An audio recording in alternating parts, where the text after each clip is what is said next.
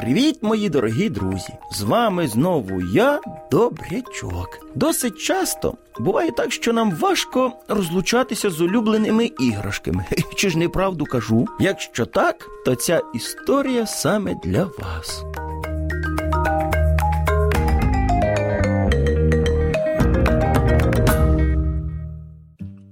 Одного дня, граючись на подвір'ї, Дмитрик чує, як його кличе матуся.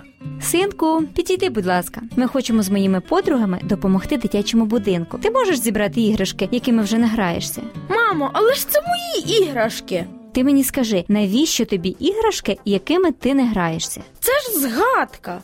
Ти знаєш, щось забагато в тебе вже цих згадок накопичилось. Нічого не забагато. В них вже свої мають бути. Ти взагалі розумієш, як вони там живуть? Так само і ми, тільки без батьків. Ти помиляєшся, вони зовсім не так живуть. Про них навіть немає кому попіклуватися по-батьківськи, а іграшок в них зовсім небагато, та й ті усі спільні. Бідні діти, а чому про них ніхто не піклується? Про них піклуються нянечки, але ж це не батьківська турбота. Та і вихователі різні можуть бути. Ти правий, тому такі діти дуже потребують уваги та допомоги. А можна я з тобою піду віддавати речі?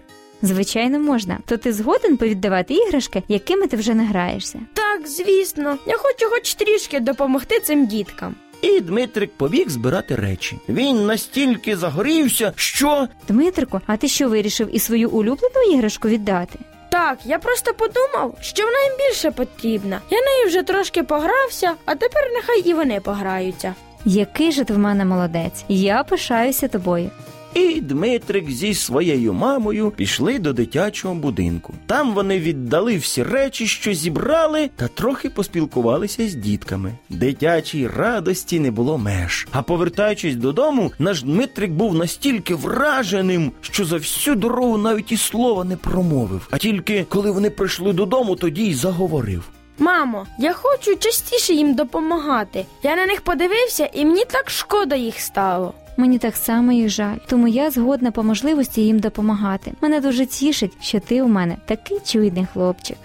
Хлопчики та дівчатка, будьте чуйними до інших та допомагайте. Не бійтеся заради щастя інших розлучатися із своїми улюбленими іграшками. Ось і підійшла наша програма до свого завершення. І я, добрячок, кажу вам на добраніч, приємних вам снів.